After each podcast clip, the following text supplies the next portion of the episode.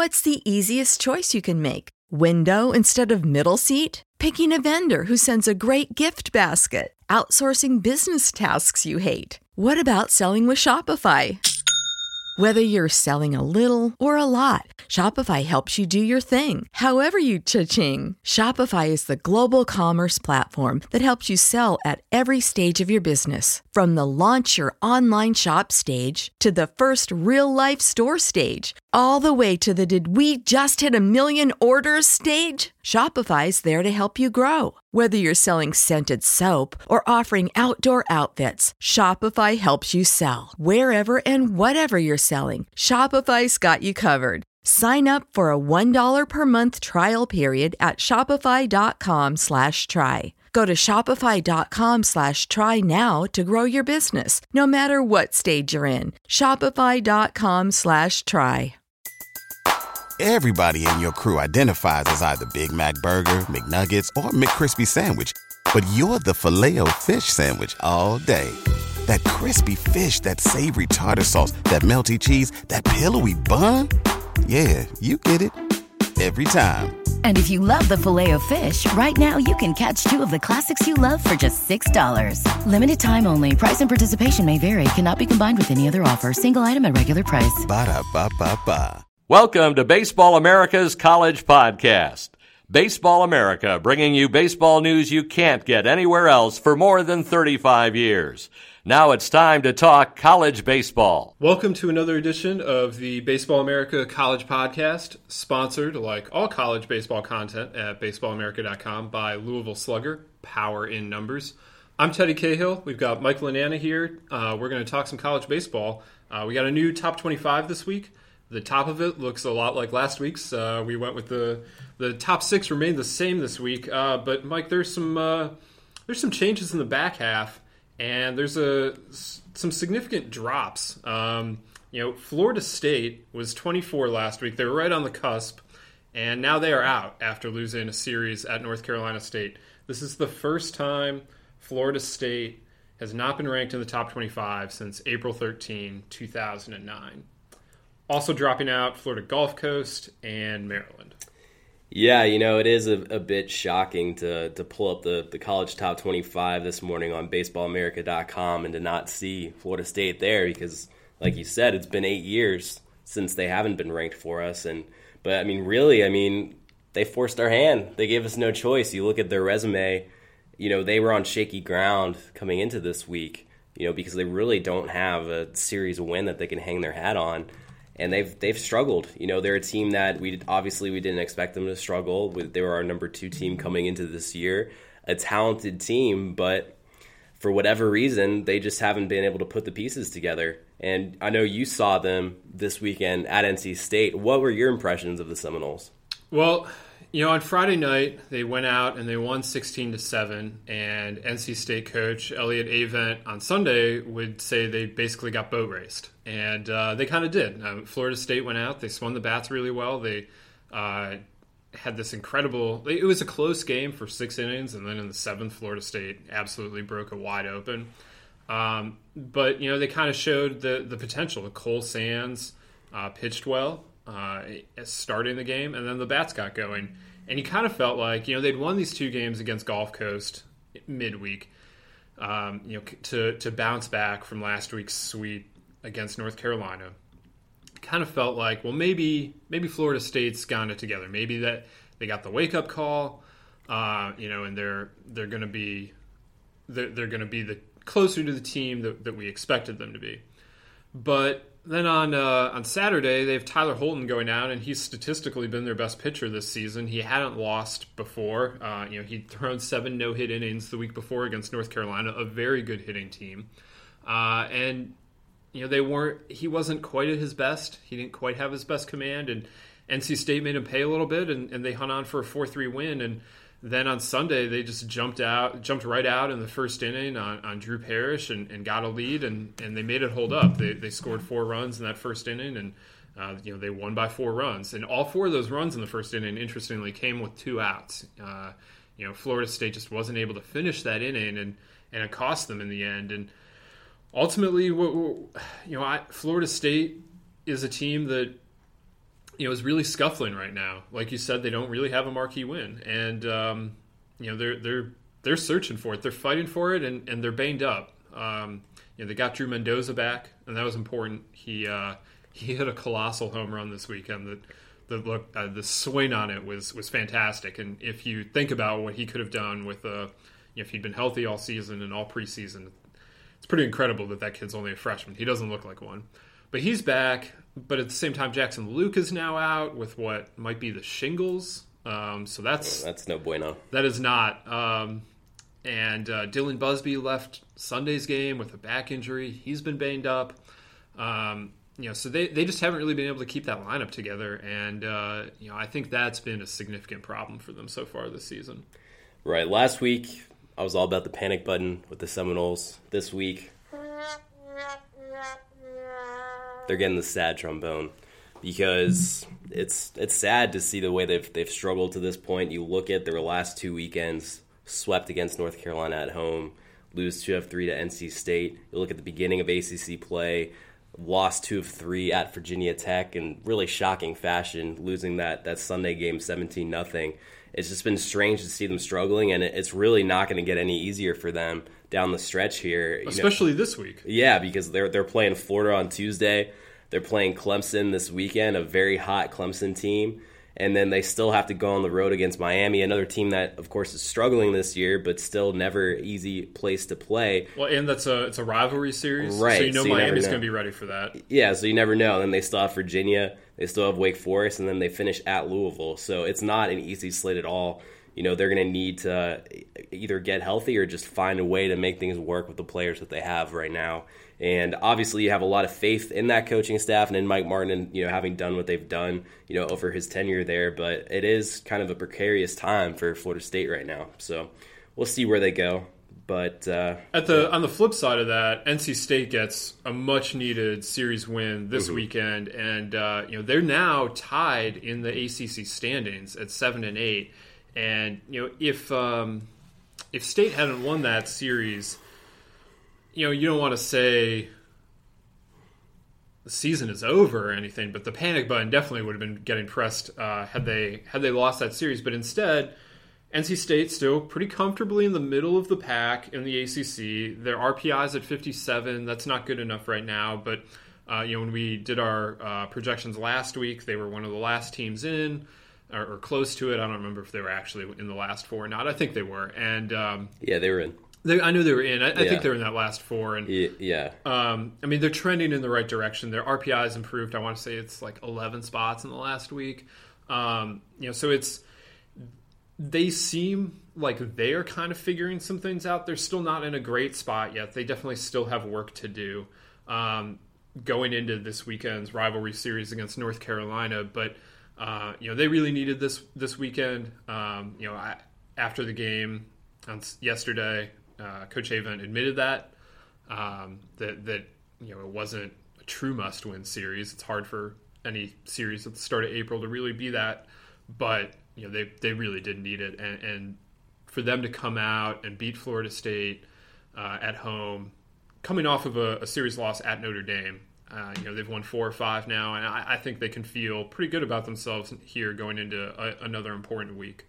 Right. I mean, this is their opportunity to to build up their RPI a little bit at North Carolina because, like you said, it is a rivalry series. You never know in those kinds of series how emotions are, are going to impact the way teams play. So they have a chance, even if they get one win in Chapel Hill. I mean, it's it's a chance to help their RPI a little bit, and then their schedule beyond that really isn't all that difficult one win this weekend would be big for their RPI. UNC's yeah. number three in RPI. You just win one game, a road game against a team like that, like it's going to be very beneficial to your quite, RPI. Quite the road trip from Raleigh to Chapel Hill. It too. is. It is. It's yeah. so you so you get the benefit of road RPIs while sleeping in your own bed. Yeah, that's that's kind of nice. That's a good deal for NC State. So if they they win one this weekend and then you know from then on, I mean they got and they've done well in this series the last few years. Yeah, no, no, they have. They have they have a good you know history of success the past couple years against their rival, and then you know from there they've got their remaining ACC series or Boston College, Virginia Tech.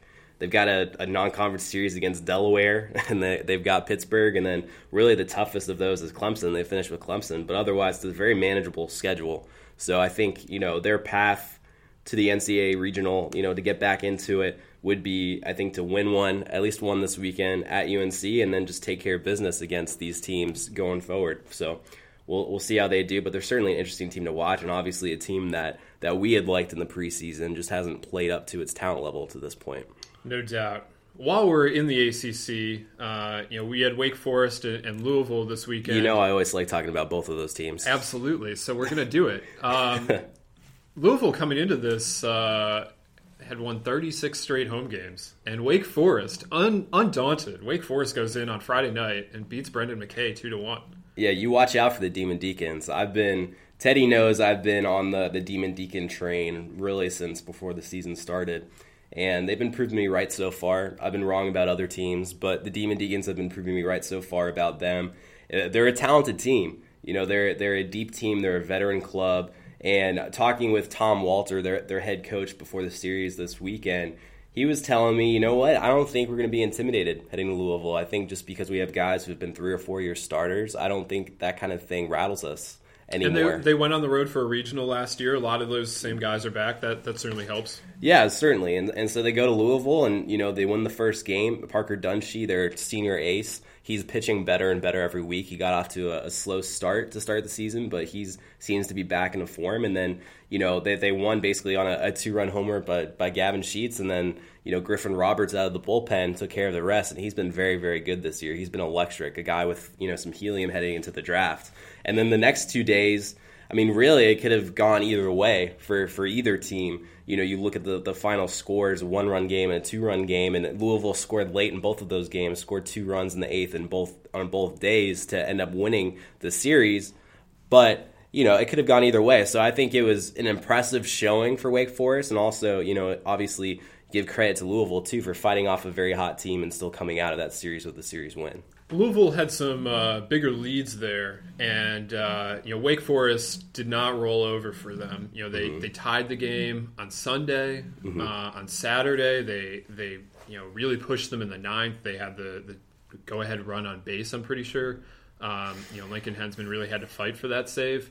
Uh, so that was what impressed me even more than beating Brendan McKay and, and, and Louisville on Friday night. Is just the way that Louisville or uh, the way that Wake Forest fought back against the Louisville bullpen, um, you know, th- those those final two days, I, you know, that, that Louisville bullpen is is pretty solid. Like there there are a lot of really good arms coming out of that bullpen, and uh, you know, like like Tom Walter told you, you know, they they weren't intimidated and they weren't intimidated by the environment. You know, Louisville is a very difficult place to play. You know, they've lost now two regular season home games in the last two years. Um, it's not a lot. It, you know, they they get it going there at, at Jim Patterson Stadium, and um, you know, Wake Forest handled handled, handled the environment well, and uh, you know, they're now, you know, it, it, it's kind of impressive that they're four games back in their division because Clemson and Louisville are have just been so incredible this season. Yeah, um, you know, but they're uh, they're the fourth place team in the ACC right now, and uh, they got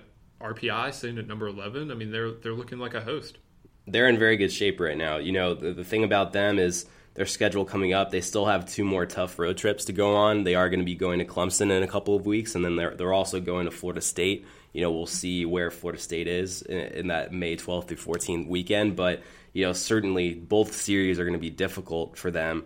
But otherwise, beyond those two series, they have a manageable schedule going forward, and certainly they're in good position to host at this point if they continue to play at the level they're playing at. And I would imagine coming out of this series, even though they didn't come out with a series win, I'm sure their confidence is, is very high right now, given you know the way that they fought and you know the weekend before winning a series at Miami and, and just you know really this was their their first series you know since the the very first weekend of the of the, the season a, a, tournament in Houston where they've they've struggled so and they really didn't even struggle it was just they're playing the number 2 team in the country and they they played them really well so I think they're in very good shape at this point, and uh, you know I'm not going to be surprised to, to see them in hosting position. You know, come that time. So, you know, we talked about the teams that, that went out of the top 25, uh, replacing them. We got Oregon coming in at 22, mm. Michigan at 23, Connecticut at 25. Uh, Mike, you were out there in Oregon, obviously, a couple weeks ago. Uh, they have a 4 0 week this week. Stepped outside of Pac 12 play to, to sweep Irvine. Mm-hmm. Um, but the Ducks come in, they're 21 and 8. They're, uh, they're rolling along pretty well right now, aren't they? I would say so. Yeah, you know the thing that stood out to me, uh, you really the last few games for them is, the fact that they've scored a little bit more. You know, because when I saw them, the bats really didn't really stand out. I mean, and they're not they're not going to be an offensive juggernaut by any means, but if they can score just a few runs, they have the pitching to really carry them, and that's why they've been so good this year is because of the pitching. You know, I have a story in our next itch- issue about their pitching coach Jason Dietrich taking over this year, the kind of impact he's made on the staff, and specifically the impact he's made on David Peterson. And Peterson has had just simply an incredible year to this point. His his last six starts, he's 0.64 ERA. He hasn't walked a guy in 24 innings. I, I believe his I haven't checked uh, after this weekend, but going into this weekend, his strikeout to walk ratio was was tops in the nation. And you know, having a guy like that on Friday night's opening series for you, that's going to put you in, in great position every weekend. And then, you know, behind him, Matt Mercer's been very good for them this year as as the Saturday starter, a sophomore right-hander, a guy with with good stuff. I saw him up to 94, has four pitches, a very good changeup. So, and then you know Kenyon Yovan, a freshman, but he's been very good in that closer's role for them, a guy with electric stuff. And I believe he still hasn't given up a run to this point in his freshman season. Hold on, he's one of the nation's yes. leaders in saves. Yeah, he's he has 11 saves. He hasn't given up a run. 22 strikeouts and 17 and two thirds innings, and only two walks. And I saw those two walks. I've I've seen those two walks. I saw his worst outing. So he's the been jinx, the Lananna jinx. So he's been he's been very good. Uh, David David Peterson, 77 strikeouts to four walks this year, which is that's going to get the job done. Did you see those four walks? I did not. I didn't. I didn't see oh, Peterson guess, yeah, in action. I, I, saw Mercer. That was, that's right. Yeah, so I didn't jinx Peterson, but and I actually talked with him on the phone before this weekend, and he still pitched well. So the Lananna jinx didn't come into play with him. But yeah, Oregon. Oregon is rolling right now. Uh, at the same time, they're playing Arizona. They're going to Arizona this upcoming weekend, so that's not going to be an easy test at all again, it's kind of pitching versus offense. And talking about Louisville, how, t- how hard they are to play at home. Arizona has the longest home winning streak now in the country. Yeah, so it's gonna be it's gonna be a tough test, and you know, I, I think it's it's fair to say Arizona has a, a, a decent size edge going into that, just given their home success and given that they're the higher ranked team, and, and obviously what they've done under Jay Johnson. But we'll see how Oregon responds to that, and we'll see I'm curious just to see how their pitchers match up against a high powered offense. Absolutely. I mean that that is one thing that you know you're going to get with this Arizona team. There are a lot of there are a lot of moving parts in some other parts of the team, but you know they're going to go out and they're going to rake. Yeah. Um, and, and, you know they're really going to make your pitchers work. And you know so it will be interesting to see how how Oregon handles that.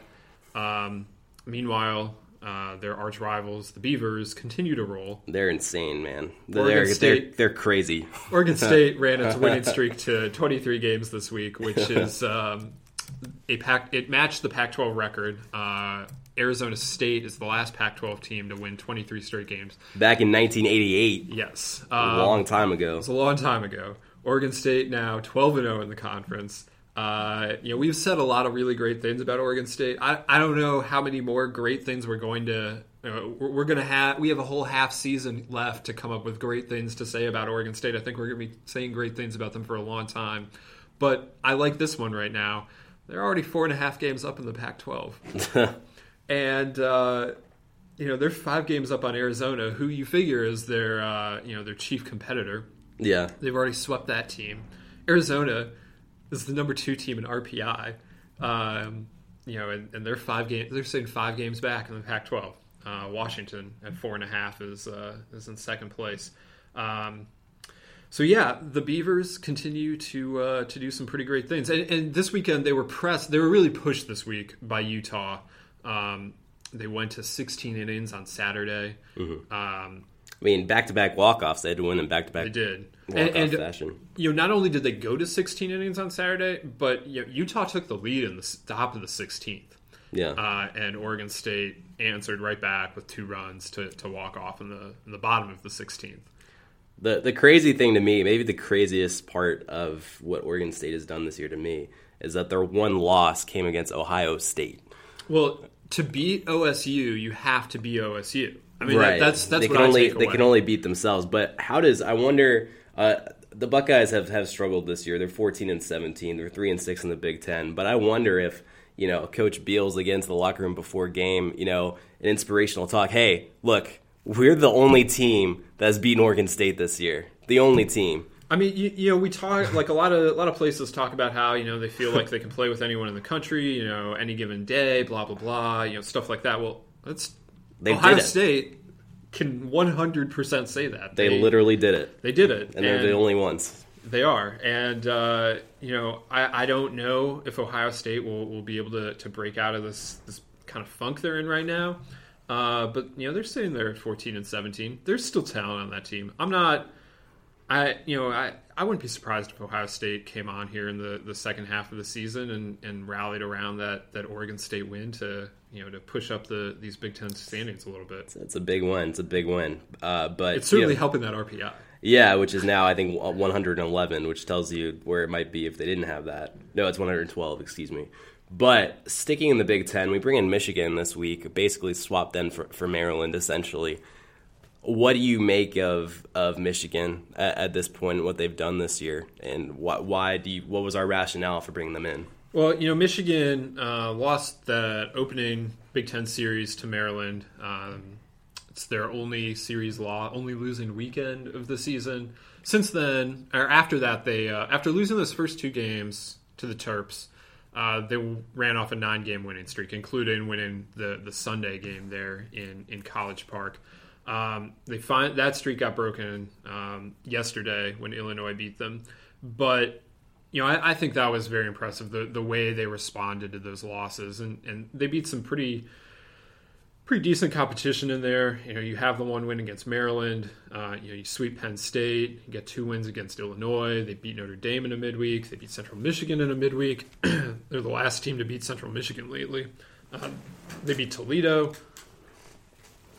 So you know, Michigan has been has been rolling along pretty well here, and they've been rolling along pretty well the whole year. I mean, they're twenty five and seven. It's uh, it's been a very solid year for the Wolverines, and uh, you know they're they're going to be uh, right there in the mix at the end in the Big Ten. Um, you know, right now we we have them as as the top Big Ten team, and um, you know, I, I, think they, uh, you know, between them, Maryland, Nebraska, Minnesota, they're all going to fight it out in there. But, Yeah. you know, right now I feel pretty good about the way Michigan's playing overall. They, they can beat you with their pitching. Uh, they can beat you with their hitting. You know, Oliver Jaskie, their Friday starter, didn't have a great start this week, but Michigan found a way to, to go out and, and win that game. They, they go out, they score nine runs, they fight through it. Um, you know, the next day, they I think they one hit Illinois. Um, you know, so that they can do it in multiple ways, and, and that's been important for them. And the the fact that they are able to win in multiple ways, uh, you know, means that when you, your starter has a rough day, you know, you, you still are able to to go out and get the job done. And and conversely, when the offense is struggling a little bit, you know, the the pitching staff picks them up. And you know, I think that's the just a sign of a good team, and, and that's what Michigan has this year. Certainly, certainly, and they were one of the teams that we had discussed coming into the season, preseason. You know whether or not to rank them, and you know they were probably team number 26, 27 or so. Um, I think I've officially called A and M team number twenty six coming into the season, Okay. so we can we can offici- we can call Michigan maybe number twenty seven. That's twenty six is spoken for. That's fair, yeah. But yeah, I mean, the top of the Big Ten, those four teams that you mentioned, it is certainly going to be fun to watch. You know how those teams progress going forward, and you know it's possible. You know, can one of these teams separate themselves? I mean, Minnesota at this point has has the lead in the Big Ten. Their series against Rutgers was uh, wiped away this past weekend, but you know they're a team who's obviously coming off a great year. You know, won it last year, so we'll see. It will be interesting. Um, you know, they Rutgers wasn't able to travel to Minnesota because of um, the weather, uh, canceling flights. Um, so they lost all three of those games, and I've seen like some uh, some talk of them kind of trying to see if they could make some of them up. I don't really know how that's going to be possible to Yeah, to do. Um, and if it doesn't happen, and if Minnesota does have three less games, there are always cancellations in the Big Ten. That's just part of playing in the Big Ten. Uh, but you've already lost three games just three weeks into your season, uh, your conference season here. There, there's going to be an imbalance there, and um, I would not be surprised if that in some way impacts, if not the Big Ten regular season title, then like seats number two or three in the in the Big Ten tournament. Um, so that's just something to watch. Uh, you know, I we'll, we'll see how that plays out, but um, it gets tougher for Minnesota here uh, in the next couple of weeks. They go to Indiana this week. Uh, and Indiana's lost back-to-back Big Ten series, but that's still a, a, pretty talented team. And then they have Nebraska at home the week following. So uh, Minnesota's sitting at six and zero oh in the conference. They've got a ten-game winning streak. They've had this kind of awkward weekend off. Yeah, um, it's going to be interesting to see how they respond to that and, and, and how they do this week as they uh, as they go on the road to to Indiana. Um, the last team we brought in was UConn, and UConn is now six and zero oh in the American. Speaking of undefeated teams in conference play, UConn was last six and zero oh in conference play in 1976 in the Yankee Conference.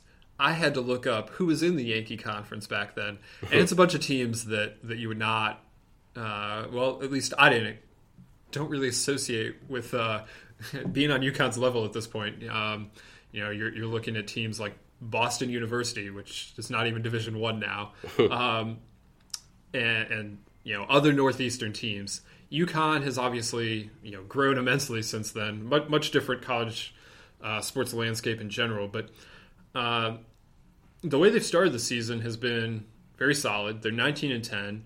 Uh, they only played their home opener this week, so only four of those games have been at Storrs, and, and you know they're still winning these games, Mike. Yeah, no, they've been on an impressive run. Certainly going through the American and the the American right now, as it has been really since its inception as a conference, it's it's really a toss up. I mean, I, I really don't know what to make of, of the conference right now. Or, I think we've ranked three teams from the American already. And yeah, we talked significantly last night about a fourth. Yeah, it's it's it's really all up in the air right now. Uh, your guess is as good as mine as far as who's going to win it. But and there are only eight teams in this conference to begin with. Certainly, yeah. So UConn's the hot hand right now, and you know they're a legitimately talented club, especially on the pitching side. That's that's where I think they're strongest. You know, Tim Cate getting him back healthy, that's really big for them. You know, he's a he's a legit guy. He's a, a big draft guy next year for sure.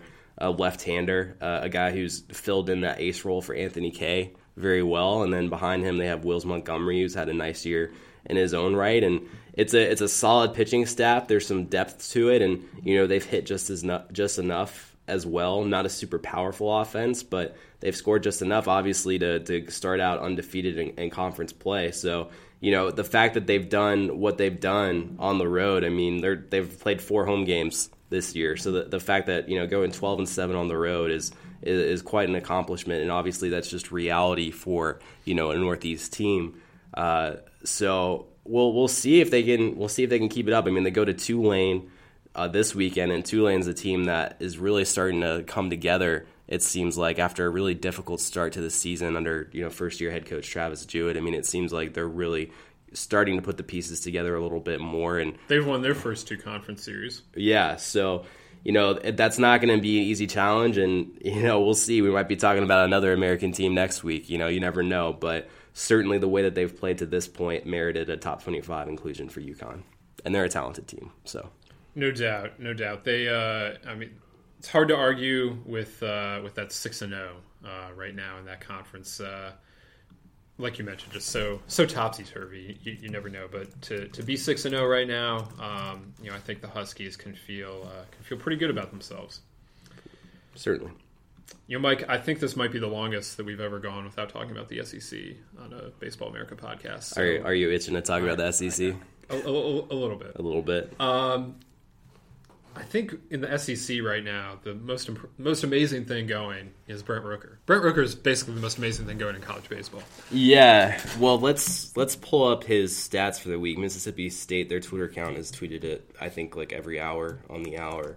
So let's let's see here. They, it, which I don't blame them for. No, it's, it's deserving. It's a, Rooker, it's a pin tweet right now for them, understandably. should be. Brent Rooker is uh, he's leading the SEC Triple Crown categories. He's leading the SEC in basically everything. And his last five games, Uh, if you're not sitting down, go ahead and sit down. Um, you know, maybe you know have a fan or something to cool yourself off, and stay hydrated as I read these stats because they're gonna blow your mind.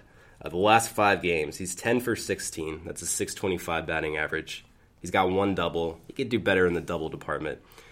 Home runs, six of those, six home runs. So that's out of his 10 hits, six of them are home runs. One of them is a double. 13 RBIs in the last five games, five walks, three hit by pitches. There should probably be more walks in there, I, I think, given the way he's hit. the number of total bases, that number would be 29. His slugging percentage is, oh, that's it, 1.813. That's it, just 1.8. And his on base percentage is 750. So add that all up, and you have a really amazing week. It's uh, it's incredible. The last couple weeks for Brent Rooker have really, really been incredible. He's coming on strong, and as a result, Mississippi State is coming on strong. They're all the way up to 13 after beating Kentucky, uh, two out of three. They really mashed this weekend uh, against a good Kentucky pitching staff. Um, you know, we I, I knew coming into this weekend, or I felt like coming into this weekend that there would be a lot of runs scored. They were the top two offenses in the SEC coming into the weekend, and and that they delivered. Um, you know, back to back ten to six game, ten to six wins for for the Bulldogs to to finish off that that big series win, and they've now won three straight series after um, getting swept at Arkansas on opening weekend. Uh, really impressive job by the Bulldogs, who are really beat up. You know, we've we've mentioned this before, um, but you know, coach first year head coach Andy Cannizaro has them playing well. He's got them hitting, and they're rolling right along. And um, it was know, a cool battle of first year head coaches. it was uh, with you know I, I John Cohen, um, now the Mississippi State athletic director, obviously hired Andy uh, this fall, and uh, you know he'd been he'd worked with Nick Mingione, Kentucky's first year head coach, for several years, both at Kentucky and at Mississippi State. So that, that must that, that's a pretty cool uh, moment for the John Cohen coaching tree, which is robust, uh, considering that John Cohen, uh, you know, his yeah, he's pretty young for to have such a robust uh, coaching tree. Uh, it's not just those two guys. Yeah. Uh, although I guess Gary Henderson is now no longer a head coach, but um, well, he was he was part of the mix too. He was there too. It was they were all there. It was a, it was a family reunion, essentially. Basically. Um, but now Mississippi State is tied for first place in the SEC West with Arkansas, who swept them. Uh, you know, so in three in three weeks they've made up three games on the Razorbacks, and, and Auburn is now uh, also tied there. Um, and with with LSU, just a game behind. LSU was the other big SEC story from the weekend for me. Um, and you can read about them and off the bat. Uh, for the second year in a row, Arkansas is unable to close out a massive lead against LSU. Last year, you might have heard about the rally possum. Uh, this year, there was no possum involved, uh, but LSU overcame a seven-run deficit um, going into the seventh inning to win ten to eight on, on Saturday. It was the largest road deficit that LSU had erased since 1999. And then they come back on Sunday, and Eric, freshman Eric Walker throws a, a, shutout. They win two to nothing. They get a really big series win uh, after dropping two series in a row. Uh, it was a big big weekend for the Tigers. Um, you know, to, to stay stay with the leaders in the SEC West, which now looks a lot tighter than I think we had anticipated it would be, um, and, and, just for them to be able to, you know, Paul Mainieri told me that you know for the first 14, 15 innings of that series, Arkansas dominated them, and you know, so for them to able be able to to come back from that rally on Saturday, finish it off on Sunday, come back to go back to Baton Rouge, and uh, you know feeling a lot better about themselves. I, I think it was very important for LSU. No doubt, no doubt. I mean, they really needed it after the previous two weekends, the way they struggled. So it's certainly. I mean, the SEC for me right now, you know, I don't think there's a, a, single team that's really separated itself from the pack at Absolutely this moment. not. It's it's really it's really wide open. It's really there for the taking for anyone. We're ranking seven SEC teams right now. Nobody's ranked higher than LSU at nine. They're they're all jammed in between LSU right. at nine and Arkansas at nineteen. Like we, uh, I think we we think pretty highly of most of these teams, but we just aren't sure which ones yet. Yeah, no, it's it's really it's really tough to read, and you know these obviously these next few weeks, hopefully we'll get a little more clarity in the picture, but it's it's really all jumbled up right now. And you know, me personally, I saw two SEC teams go. You, at- you go saw one of these teams were ranking, and Vanderbilt, who were not, but They're there's on the trending rise. towards uh, them and Texas A&M are kind of trending towards the rankings. So what? Uh, and we've talked a lot about you know what's been wrong with Vanderbilt. They have these four series losses. They, Mm-hmm. they lost to UIC early in the season. They lost to Northridge early in the season. What has them turning it around now?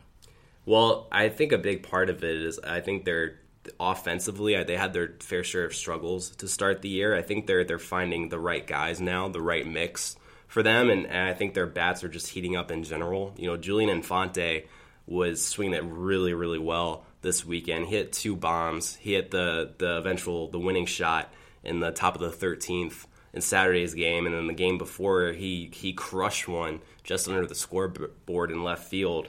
Um, you know, a ball that you know flew for a while. Uh, it was it was quite the shot. So he's someone. That scoreboard is not right up against no, like it's in some places. It's far it's far back, and it, it went out pretty quickly. So he's a guy who you know he's he's really become a force in the middle of that order. Obviously, you know everyone talks about Jeren Kendall and you know he continues to, to hit the hit the ball well and you know play good defense out in center field. But you know I think they they impressed me with their at bats and their tenacity this weekend. You know the way that they they fought back on Saturday to, to tie up that game and and to force it into extras and. You know, I, I think uh, you know a guy who impressed me, who's maybe not talked about a ton, is Reed Hayes, uh, a guy who, who transferred in. Uh, he hit the the game tying pinch hit single on Saturday, and he had some. He came up in some key at bats, and you know he's also pitching the back end of the bullpen for them. You know, has five saves this year, so he's been an important piece for them. And you know, Will Toffey is is hitting better. He he seems to be back in his freshman year form after struggling last year.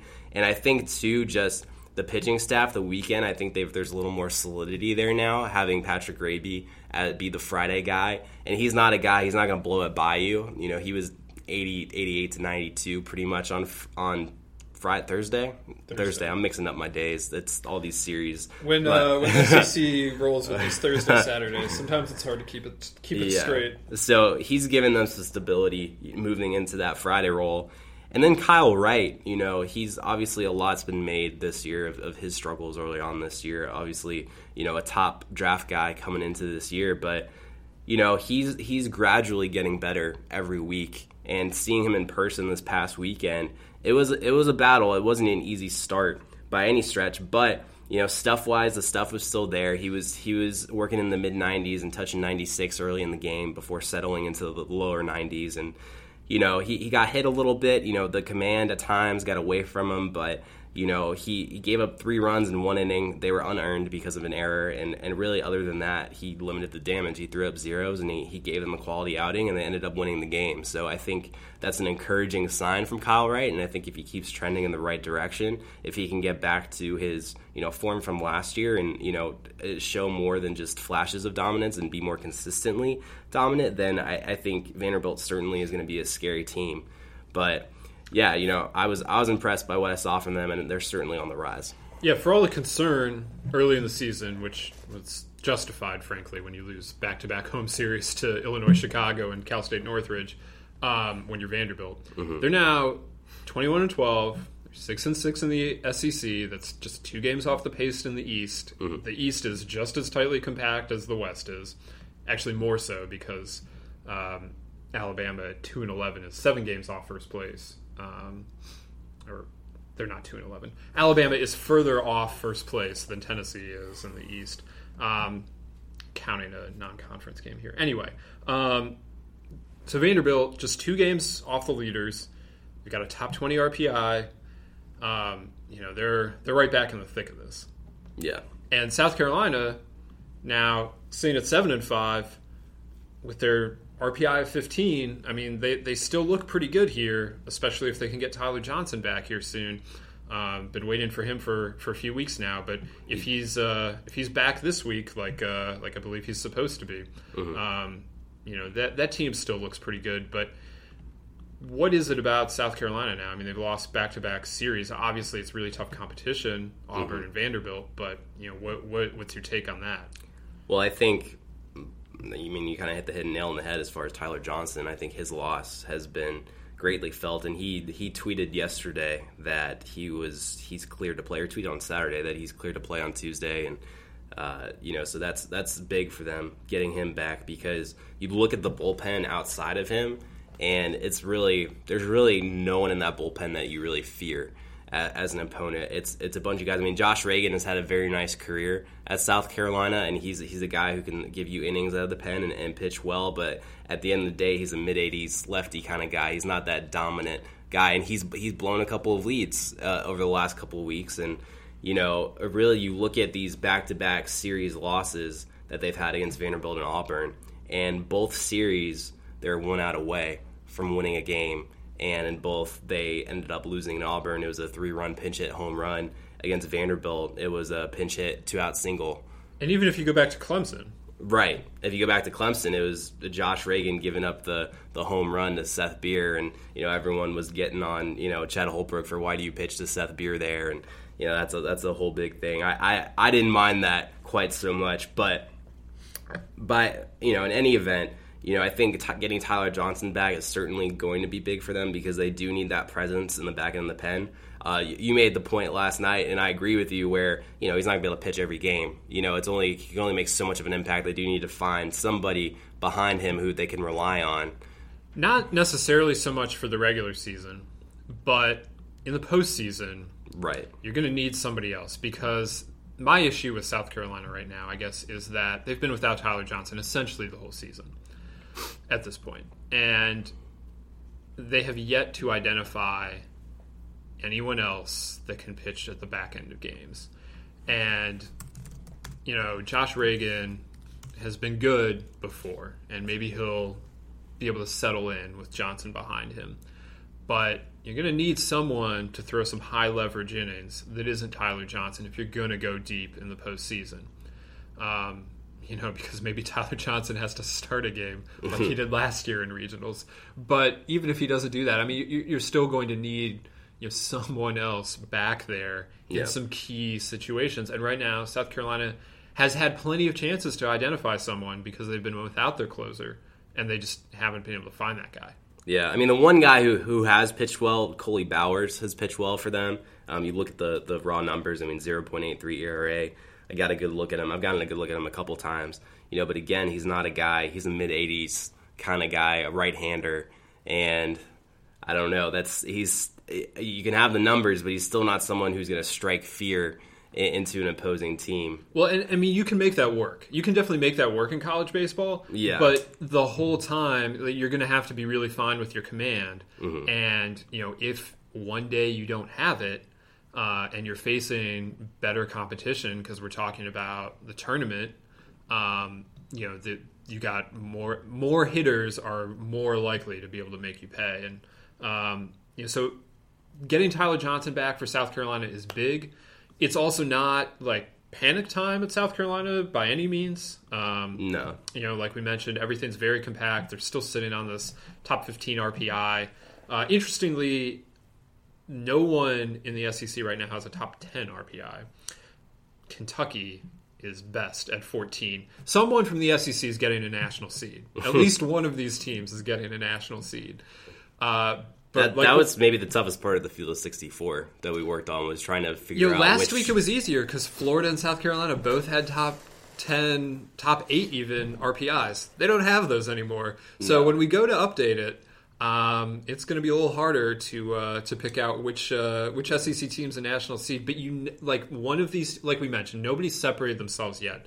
Eventually, somebody probably will, and you know the SEC regular season champion will, in all likelihood, um, or one of these division champions at least, if not both of them, will end up with national seeds. Right. Looking at just pulling up South Carolina's schedule right now, it's not easy. It's not going to get any easier for them. You know, they play North Carolina this week in a, a midweek game at Charlotte at the Charlotte Knights Stadium, which is a cool series that they've done over the last couple of years. Game now. they got blown out in last year. Yeah, they did. They did. But then after that, their next four SEC series against Mississippi State. We've talked about how hot they are right now. Then they go to Florida, then Kentucky, then LSU. I mean, four top 25 SEC teams. So that's a that's a really. I mean, any weekend in the SEC, you know, any coach will tell you this. It's going to be a tough weekend. But those four teams in particular, just the way they've played and you know the, the talent on those rosters, I mean that's not an easy stretch by you know, and to have to go on the road, right? Tw- two of those weekends, yeah. right? Going to Gainesville and then going to the box at LSU. I mean that's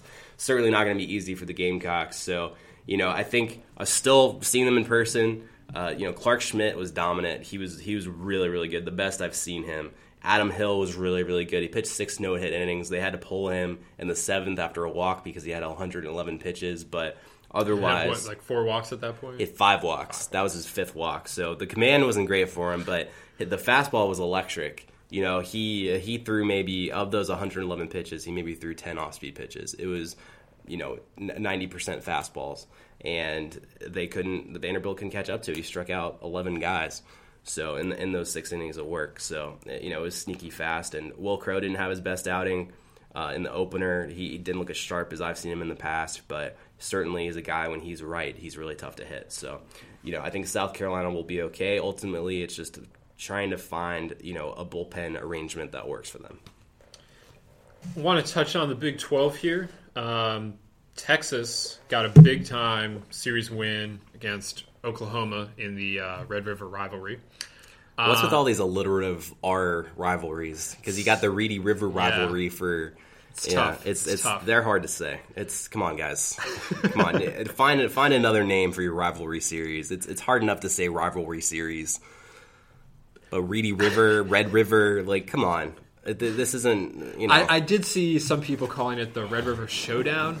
I like that um, better because uh, potentially I, I don't know this for sure, but I know the Red River rivalry definitely refers to football. Wait, say and that there again. may be a trademark situation there. I'm not entirely sure, but anyway, we could call it the Red River Showdown. And Texas comes out uh, with the series win, a much needed series win after you know losing last weekend at Kansas. Mm-hmm. Oklahoma hadn't lost a weekend all year, uh, and Texas they, they go out they win the first two games against their rivals and know, the Longhorns are a very interesting team here. They've been interesting, frankly, all season long. Yeah. Um, you know, I, I, think it's, you know, David Pierce has them playing pretty well right now uh, in, in, his first year. There's talent there. They're still trying to find themselves, I feel like, though, a little bit. You know, the Clemens brothers came up huge on Saturday with some home runs, showing some power, but it's still basically a pitching and defense team at yeah. the end of the day. And you know when they pitch well, they win, and and they just have to find a way to to scratch out a few runs, and, and maybe that the Clemens brothers can can keep it up. Uh, you know maybe they'll find some some other guys to step up, but uh, this weekend was a big one for them, and uh, you know they're they're they're now sitting in the middle of the pack in, in the Big 12. No, the middle of the Big 12, not the middle of the pack. Sorry, guys, couldn't resist. They're sitting in the middle of the pack, and uh, you know, I mean, they're they're right there in the mix with this. You know, they're three and a half back in back at TCU, um, which has pulled away a little bit. Mm-hmm. Um, you know, I think Texas Tech is going to have something to say about that before it's all before it's all said and done, especially since they host the Horned Frogs. But um, you know, the Longhorns are uh, they're very intriguing right now to me. Yeah, certainly. I mean, they're a team that's really you know been discussed in prior weeks as far as cracking the top 25 and we talked about them this week as well. You know i think they're a big series win or two away from from crossing that line. You know they are an intriguing team uh, especially in david pierce's first year and you know they do have especially from a pitching standpoint a lot of scary guys. You know they're they're a tough team and a, and a tough matchup to, to go against and you look at the the big 12 in general the number one conference as far as RPI right now, and, and rightfully so because I mean you look at first of all those top five teams. You know TCU's won 12 games in a row. Texas Tech, we've we've talked a lot about Texas Tech on this podcast. They've played very well. West Virginia is a team that you know people had talked about in the offseason as maybe being sneaky good, and they have been they have been good, and they've got a tough matchup this weekend against TCU with TCU coming to West Virginia. And then you know you look at, at the bottom of the of the Big 12, and you know Oklahoma State is a team that you know still could have a run in them potentially. You know they're a talented team, a very good coaching staff. We're in Omaha a year ago, so they're certainly a team that could you know even though they're sitting at three and six right now, five games back, they might have a run in them. Baylor as well. They've been struggling of late, but obviously they started off really strong this year. Had a really really good showing at the tournament in Houston, and you know maybe they get it going. You know they're, they're hosting Texas next. That's a that's a big weekend this Yeah. weekend because you know, like you said, it feels like Texas is close to cracking the top twenty-five. So from that aspect, it's big. Uh, Texas also, you know, you want to capitalize on this momentum. They're going back out on the road, uh, you know, so it, it's big from that perspective from them. But for Baylor, I think they really need this one. Uh, they've lost now a few series in a row here. I think it's four. Right. Um, yeah, they've lost four series in a row. And after this, they go on the road to TCU, Kansas, and Oklahoma State for three straight series. So I don't want to call this a must win for Baylor, but it's pretty close. And it's especially pretty close, um, you know, because they're sitting on a top 10 RPI right now. And it's going to stay pretty high. They have the wins to, to keep it pretty high. But as we saw last year, um, just because you have the RPI, if you don't have the conference standing, right. um, you know that might not be enough. And you know, so it's important for Baylor not to fall too far off the off the the lead here in the Big Twelve. Um, you know, most you know the, the Big Twelve. They're probably going to make the tournament. They don't have quite the numbers crunch the ACC had last year that that left North Carolina out right. but you know you don't want to. I, I, we don't know how many bids the Big Twelve is going to get. It's only gotten three the last two years. It's going to get more than that now, but to think it's going to get more than five or six, you're asking an awful lot. So, Right. you know, you've got to. I I think Baylor really needs to to get a couple wins this weekend, um, because those next three weeks when they when they're out on the road, that that's not going to be easy for them. Right. Yeah. No, I, I totally agree with you. I mean, I think if you know if they do lose this series against against Texas, I think it's time to hit the panic button for them. You know, um, because yeah, I mean they they have those series on the road coming up. That's not going to be easy by any stretch. So it's the the Big Twelve is is certainly. I mean, it's an exciting conference this year. You know, like like I said, number one in, in conference RPI another conference where you could see it going in a, in a few different directions. Obviously, TCU is starting to maybe separate itself a little bit, but Texas Tech is still right there. And certainly, the way Oklahoma has played this year, they have a chance to, to creep back up in there. And I'm still, I'm not, don't sleep on Oklahoma State. I'm just saying they have a they have a chance to make a run. Well, and point. West Virginia has won its first three conference weekends. They get Right. TCU at home this weekend. If they're able to to pull off a series win, if they get that upset, right, um, you know they're they'd only be a game behind TCU. right, Um, and they're another team we've talked about for the top 25 as well. their resume is so strange. Um, I honestly thought we were going to rank them last night, and then I looked at it a little deeper, and I didn't even put them in my own top 25, and we, we did not rank them. But if they started off the season, um, you know, not so hot at all. Um, you know, they have some nice series. The, the series they lost are pretty good. You know, they lost at Charlotte, they lost at Tulane. Um, but they they also dropped a, a nice 4-0 weekend in one of Coastal's tournaments. Um, but and they lost at Old Dominion. But so they have these serious losses, but they also have you know a road conference win at Baylor. They went on the road and they beat Oklahoma State. Uh, you know they beat Kansas this weekend. Uh, it, it's just a very very odd resume to try and consider. And ultimately this week we leave them out. Um, but they're they're certainly right there, and if they uh, if they go out and, and win a couple games against TCU this weekend, you know I would not be surprised to to see West Virginia in the top twenty five. But more importantly for them, you know they're just trying to make it to regionals for the first time in several years, and you know they're positioning themselves very well right now. They have a top twenty RPI. They do, they do. So they're, they're certainly in the discussion for us, and I, you know, certainly in the regional discussion as well, given what they've done so far this year. So it's going to be interesting. I, I'm planning on being out there this weekend to see them take on TCU. It's kind of a, a rare opportunity for us around you know this neck of the woods to see Texas Christian really you know a Big 12 series. So The um, the other interesting thing about, or, or the, the noteworthy thing about their their schedule here to come is that you know they have TCU, Oklahoma, and Texas Tech all at home. So if they don't get it done this weekend against TCU, they can still pick up a marquee series win at home right, in the next few weeks. Um, you know, so I, I, I, I think they're trending in the right direction, and I'll think that even if TCU can't comes in and sweeps them, or takes two out of three, or or if uh, West Virginia wins that series, you know, I, I think you know they they are moving in the right direction. This is a big week at Maryland and then TCU, uh, but you know all all is not going to be lost if things don't quite go their way this weekend because they have most of their tough they they're at home most of the rest of the year. They they only have trips to K State and Texas left, so they've uh, they've got some time here to uh, to to pick up some some home cooking you know, there in, uh, in, in Morgantown. Well, hopefully they have some for me because I'm I'm pretty hungry. I uh, I don't know what the Morgantown delicacies are, but I'm not uh, sure either. I'll have to check out the, the Yelp reviews. I'll uh, and- I'll and ask. I'll ask uh, my friend Mark Bowman. Uh, we'll Mm-hmm. see uh, we'll see what the West Virginia native has uh, has for you. If you're listening to this podcast and you're from West Virginia or you're familiar with West Virginia cuisine, please tweet at me and let me know where I should eat this weekend. I would appreciate it. Um, I'm sure I'll ask Twitter at some point, but you know, just help a brother out and uh, let me know where to eat. You know, I think we've uh, we've pretty well covered it here, and uh, I think we have. it was an exciting weekend of college baseball. It was. Um, hopefully, it'll be another exciting week here. Uh, No, hopefully, hopefully it is. You know, we'll have a lot of great content for you on BaseballAmerica.com coming your way.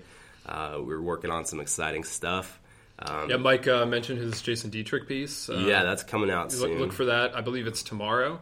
Um, you Is know, it? I I didn't even know. I believe that is tomorrow. Okay, Uh, and if you get the magazine, it'll be it'll be right there in the magazine for you too. And don't even have to open your computer. You can just open the magazine. Uh, we'll have more uh, Field of 64 projections soon, and, and uh, you know all the other wonderful things that, that you have come to expect from the uh, Baseball America college coverage. Um, and then uh, this weekend, it'll be uh, another great weekend of college baseball, Easter weekend. So the series start a little bit earlier. Don't you know if you're if you're planning to go, make sure you check to see if your series starts on Thursday or Friday because uh, you don't want to miss that first game if it if it is an early one. Yeah, that would not be good. That'd be very awkward. And then we'll be back here on Monday We uh, with a new top 25 to talk about. And hopefully some Easter candy.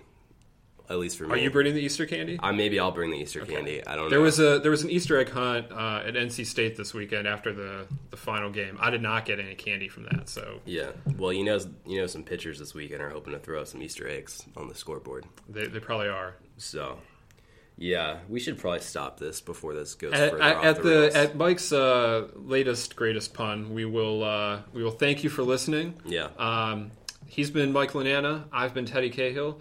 Uh, this podcast, like all Baseball America college content, sponsored by Louisville Slugger, Power in Numbers.